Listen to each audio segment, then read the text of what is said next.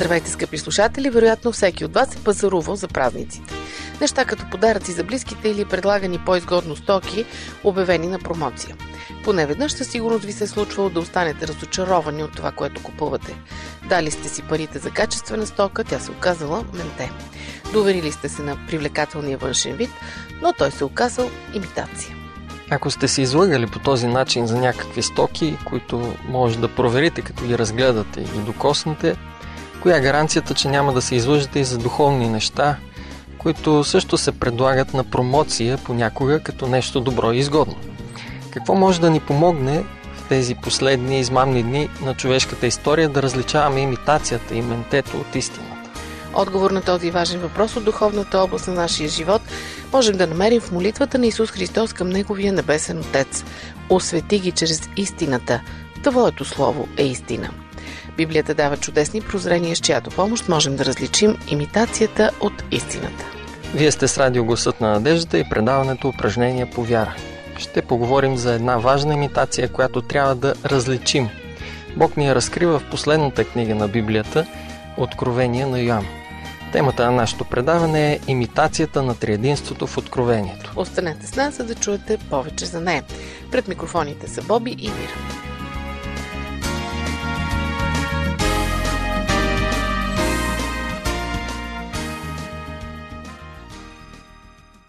Здравейте отново! Вие сте с предаването Упражнение по вяра и радио Гласът на надеждата. Отваряме книгата Откровение, за да разберем повече за духовната имитация, която ни се предлага като истина. Едно от изразните средства, които Откровението използва, за да представи великата борба между Бог и Сатана, е конфронтацията между оригинал и фалшификат. Много често сатанинските образи в тази книга са просто фалшификати на дадени божествени неща. Тези, тези фалшификати имат за цел да се противопоставят на Бог и да заблуждават хората. Като пример веднага може да дадем верните и истински пророци, чрез които Бог представя своите вести на хората.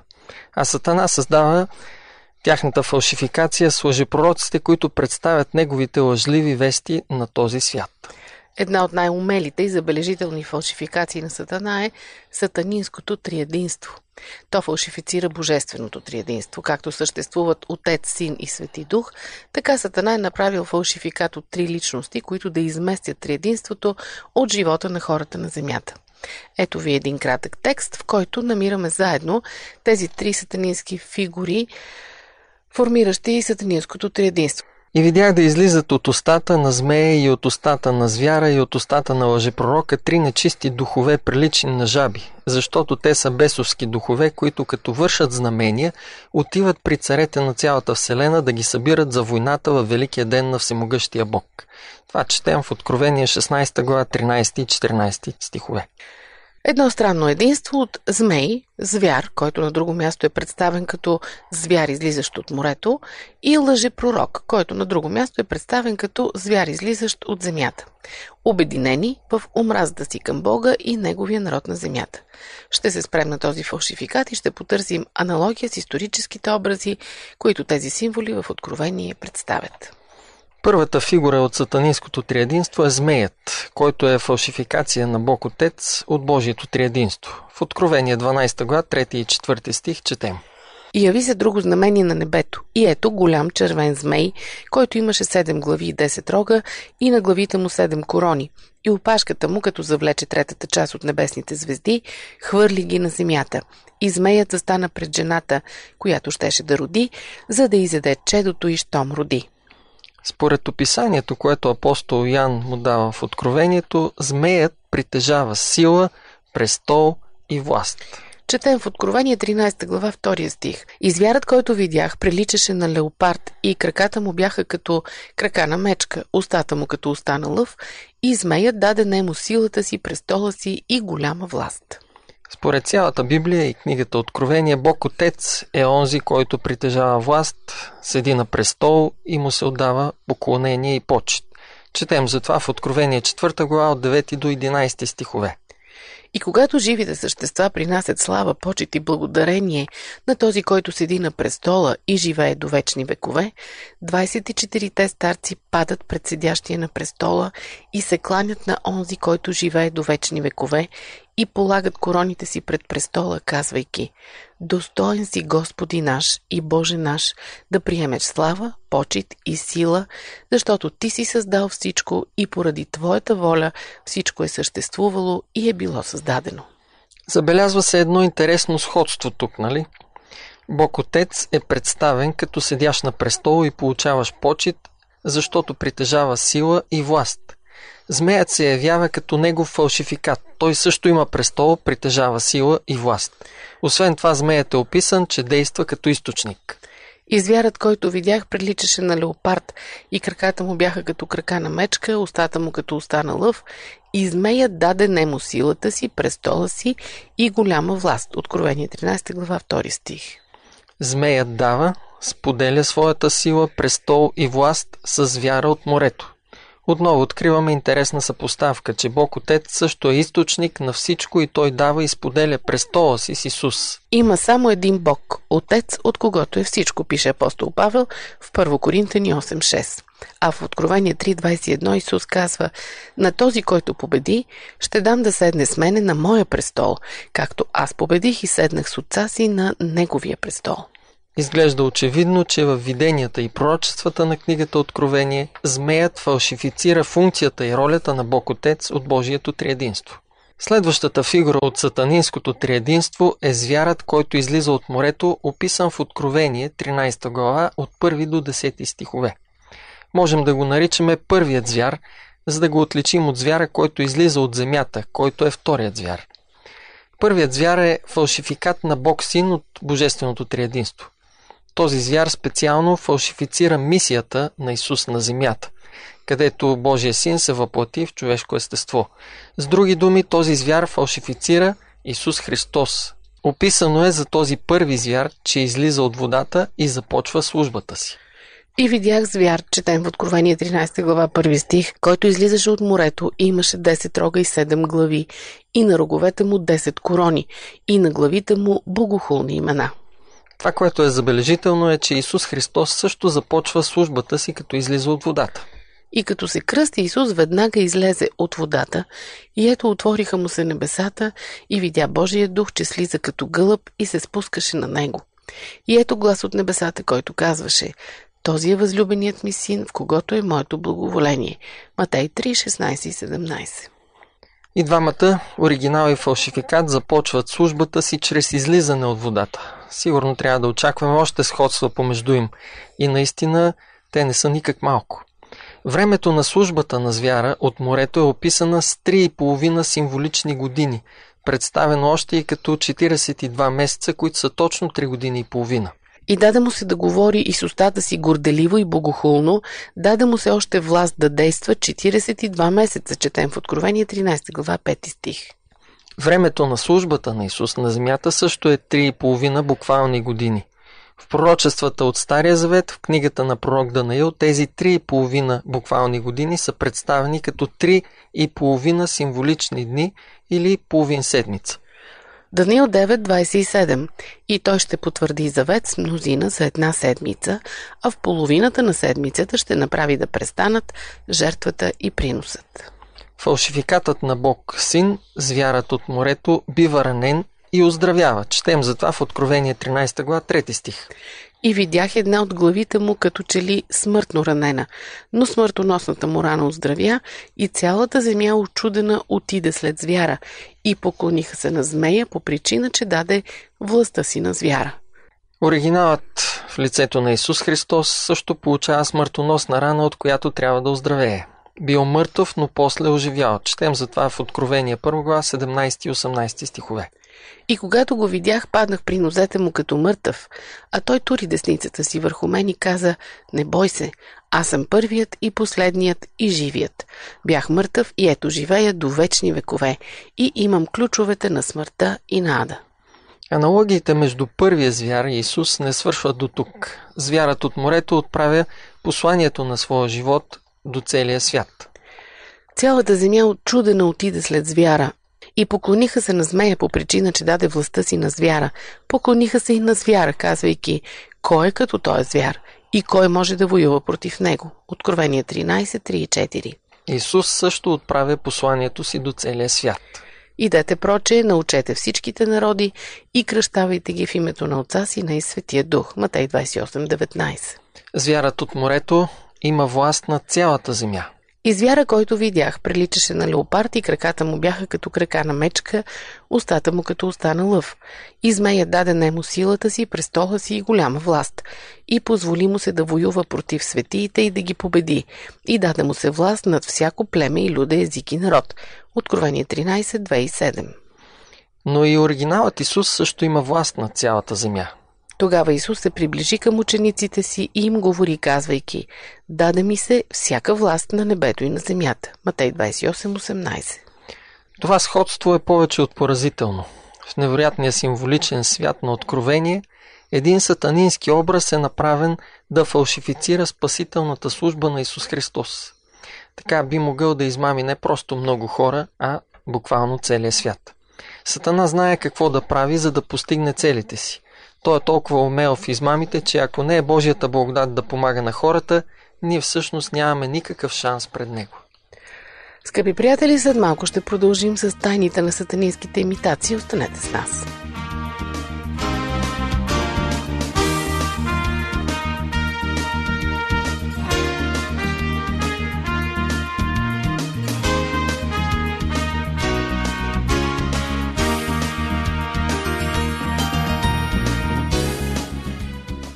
Очакваме ви на нашия телефон нула три две шест три три пет три три.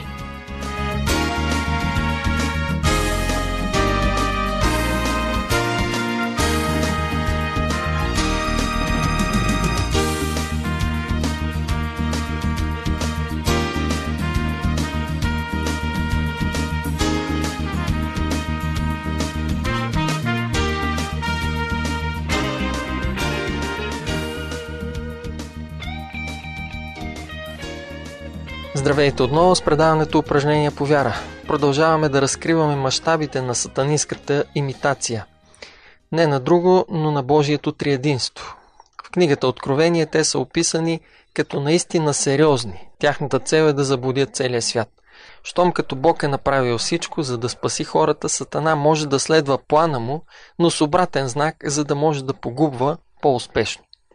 Нека продължим сега с фалшификацията на третата фигура от триединството. Сатанинското триединство имитира и третата личност от Божеството, Святия Дух. Това става чрез един звяр, който излиза от земята. Това е записано в Откровение тринадесета глава от единадесети до осемнадесети стихове. Този звяр за удобство можем да наречем вторият звяр и да го разграничим от звяра, който излиза от морето. Този звяр е наречен още лъжепророк в Откровение шестнадесета глава тринадесети стих, деветнадесета глава двадесети стих и двадесета глава десети стих. Вече казахме, че този звяр е фалшификат на Бог Святи Дух от Божественото триединство. Според Откровението, втория звяр работи за интересите на първия звяр. Да прочетем Откровение тринадесета глава дванадесети стих и от четиринадесети до седемнадесети стихове. Той упражняваше всичката власт на първия звяр в неговото присъствие и принуди земята и живеещите на нея да се поклонят на първия звяр, чиято смъртоносна рана бе оздравяла. И мамеше живеещите на земята чрез знаменията, които му беше позволено да извърши пред звяра, като казваше на живеещите на земята да направят образ на звяра, който беше ранен от сабята и оздравя. И позволи му се да даде дишане на звяровия образ, така щото звяровия образ да продума, също и да направи да бъдат избити уния, които не се покланят на звяровия образ. И принуждаваше всички, малки и големи, богати и сиромаси, свободни и роби, да им се тури белек на десницата или на челата им, за да не може никой да купува или да продава, освен оня, който носи за белек името на звяра или числото на неговото име. В една съпоставка, като виждаме втория звяр да работи за интересите на първия звяр, в Новия Завет много ясно се вижда описанието на ролята на Святия Дух като работещ за интересите на Исус Христос. В Евангелието от Йоан, шестнадесета глава от тринадесети до петнадесети стих четем: А когато дойде онзи, духът на истината, ще ви опътва на всяка истина, защото няма да говори от себе си, но каквото чуе, това ще говори и ще ви извести за идните неща. Той мен ще прослави, защото от моето ще взема и ще ви известява. Всичко, що има Отец, е мое, затова ви казах, че от моето като взема ще ви известява. Още една съпоставка. Втория звяр убеждава всички да се покланят на първия звяр. Той упражняваше всичката власт на първия звяр в неговото присъствие и принуди земята и живеещите на нея да се покланят на първия звяр, чиято смъртоносна рана бе оздравяла. Откровение тринайсет дванайсет. Виждаме, че и Святия Дух убеждава всички да се покланят и да приемат Исус. Затова ви уведомявам, че никой, като говори с Божия Дух, не казва да бъде проклет Исус и никой не може да нарече Исус Господ, освен със Светия Дух. Първо Коринтяни дванайсет три. Вторият звяр действа като осъществител на намеренията на първия звяр, а оттам и осъществител на намеренията на змея. Святия Дух действа като осъществител на намеренията на Отец и на Сина. Втория звяр дава дишане или живот на зверовия образ. И позволи му се да даде дишане на зверовия образ, така, щото зверовия образ да продума, също и да направи да бъдат избити уния, които не се покланят на зверовия образ. Откровение тринайсет петнайсет. От своя страна Святия Дух дава живот на всичко. Духът Божий ме е направил и дишането на Всемогъщия ме оживотворява. Йов трийсет и три четири. Вторият звяр поставя върху хората белег с името на първия звяр. И принуждаваше всички, малки и големи, богати и сиромаси, свободни и роби, да им се тури белег на десницата или на челата им, за да не може никой да купува или да продава, освен оня, който носи за белег името на звяра или числото на неговото име. Откровение тринайсет шестнайсет и седемнайсет. От друга страна, в оригинала, Святия Дух слага печат с името на Сина и Отец. И не оскърбявайте Святия Божий Дух, в когото сте запечатани за деня на изкуплението. Ефесяни четири трийсет. И видях друг ангел, да се издига от изток, у когото беше печатът на живия Бог. И той извика с висок глас към четирите ангела, на които бе дадено да повредят земята и морето, и каза: не повреждайте земята, нито морето, нито дърветата, преди да ударим печат върху челата на слугите на нашия Бог. Откровение седем две и три. Вторият звяр прави удивителни знамения, говорещи за големи духовни благословения. И вършеше големи знамения, дотам, щото да направи и огън да излиза от небето на земята пред човеците. Откровение тринайсет тринайсет. От друга страна, оригиналът в лицето на Святия Дух дава истинските духовни благословения. Чрез него се случва истинската петдесятница. И когато настана денят на петдесятницата, те всички бяха на едно място.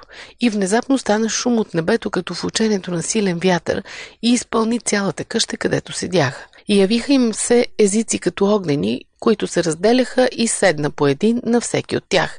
И те всички се изпълниха със Светия Дух и почнаха да говорят чужди езици, според както Духът им даваше способност да говорят. Деяния втора глава едно до четири.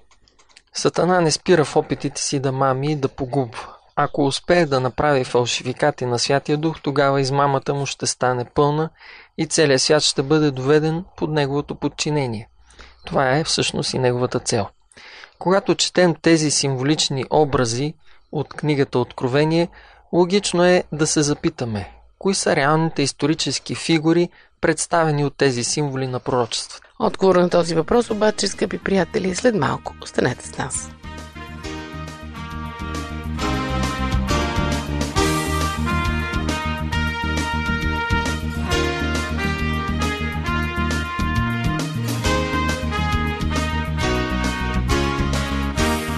Ако искате да чуете някое предаване отново или някой, което сте пропуснали, можете да го направите в сайтовете ни ей дабъл ю ар точка орг и ей дабъл ю ар точка ес дабъг точка орг.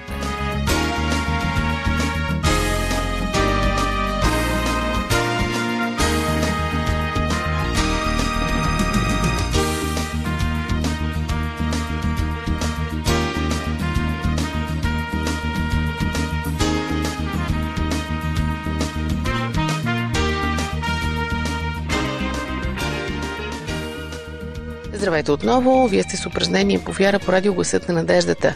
Упражняваме вярата си, скъпи приятели, чрез изследване на библейските пророчества, за да разберем как Сатана имитира Бога. Това ще ни помогне да се предпазим от измамата, но преди всичко това ще насърчи нашето желание да бъдем верни на лицата на Божието триединство, а не на сатанинските фалшификации. Сатанинските символи от книгата Откровение, които са представени като фалшификати на Божието триединство, би трябвало да имат своето значение и в реалния свят, в историята на хората.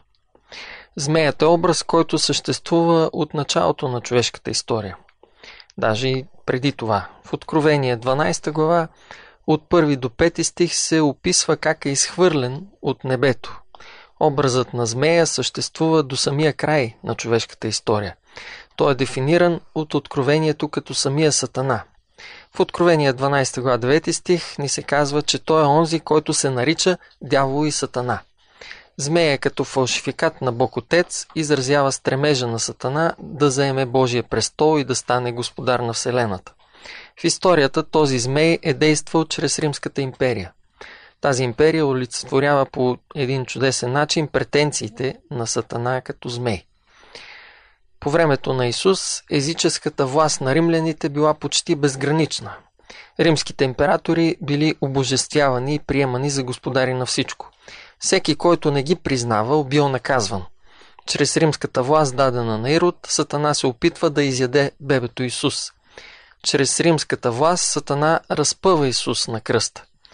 Това е конкуренция на Бог Отец. Той притежава власт над този свят и над вселената, а Сатана иска да ги заграби. Звярът, излизащ от морето, се появява в Откровение тринадесета глава. Неговите характеристики създават връзка с пророчеството от Даниил седма глава, където е описан образът на малкия рок. Без съмнение и в звяра от Откровение и в малкия рок от книгата Даниил имаме символично представяне на папството и неговата власт през средновековието. В пророчествата ясно е описано предстоящото му пълно възраждане в последното време. Звярат, излизащ от морето, е фалшификат на Бог Син Исус Христос. Що се отнася до папството, най-големият му проблем е, че претендира да замести жертвата и ходатайствената служба на Исус Христос. С претенциите на заместник на Исус на земята, папството издига католическата църква и свещенството и като посредници на Божията благодат. Доктрината на католиците учи, че с това посредничество хората могат да бъдат спасени. Това е конкуренция на Исус Христос, за когото Писанието категорично твърди, че е единственият път за спасение и единственият ходатай между Бога и човека. В Деяния четвърта глава дванадесети стих ясно е записано. И чрез никой друг няма спасение, защото няма под небето друго име дадено между човеците, чрез което трябва да се спасим. А в първо Тимотей втора глава пети стих е още по-ясно. Има само един Бог и един ходатай между Бога и човеците – човекът Христос Исус. Тези текстове показват ясно, като една фалшификация, претенциите на всяка църква, която се счита за посредник между човека и Бога. Звярат, излизащ от земята, се появява във втората част на Откровение тринадесета глава, точно в момента, в който звярат от морето е смъртоносно ранен. Описанието на този земен звяр, времето и мястото на появяването му, самото негово естество са толкова ясно дадени, че тълкуването му не може да представлява проблем. Този звяр символизира Съединените американски щати. Звярат, излизащ от земята, е фалшификат на Бог Свети Дух. Той е наречен още лъжепророк, който прави чудеса, за да мами хората по света и в крайна сметка да ги принуди да се подчинят на първия звяр – папството. Няма как тук да не видим връзката с силното харизматично движение, което има своето начало от Съединените американски щати и което шества по света, удивлявайки хората чрез знамения и чудеса. По какъв друг начин може да бъде определено това, освен като фалшификация на дарбите на духа в а, смисъла на езици, изцеление и чудеса? Именно вярващите от това движение са загърбили напълно пророческото наследство на протестантските си бащи. Те са възприели футуризма в тълкуването на апокалиптичните пророчества и това има за цел да отклони вниманието от католицизма. Векове след лансирането на футуризма, той е станала водеща доктрина сред консервативните протестанти и по-специално сред харизматиците. Футуризмът скрива от християнската история злоупотребите от страна на папството и чака един бъдещ антихрист, един безбожник. Така футуристите не виждат в папството една бъдеща заплаха за свободата на съвестта, а по-скоро един партньор в противопоставянето на антихриста. По този начин харизматичното движение работи в услуга на папството днес. Обединените сили на езичество, папство и отпаднал протестантизъм ще бъде заплахата в последното време. Тя никак не е за подценяване, защото Сатана се е постарал това триединство да работи добре. За целта той е ползвал модела на Божието триединство, защото знае, че само имитирайки и фалшифицирайки божественото, неговата измама може да бъде успешна. Когато дойде времето на изпитанието, ще се открият всички направили Божието Слово правило в своя живот. Сатана е противник, който е далеч над нашата категория. Единствената надежда е божествената закрила и ръководството му в Неговото Слово. Е, скъпи приятели, различавате ли ментето от оригинала? И още един въпрос. Самият ти и самата аз менте християни ли сме? Или сме истински Божии деца? Вие бяхте с радио Гласът на надеждата и предаването Упражнение по вяра. Слушайте ни отново утре по същото време с предаването Библия за напреднали. С вас бяхме Боби и Мира.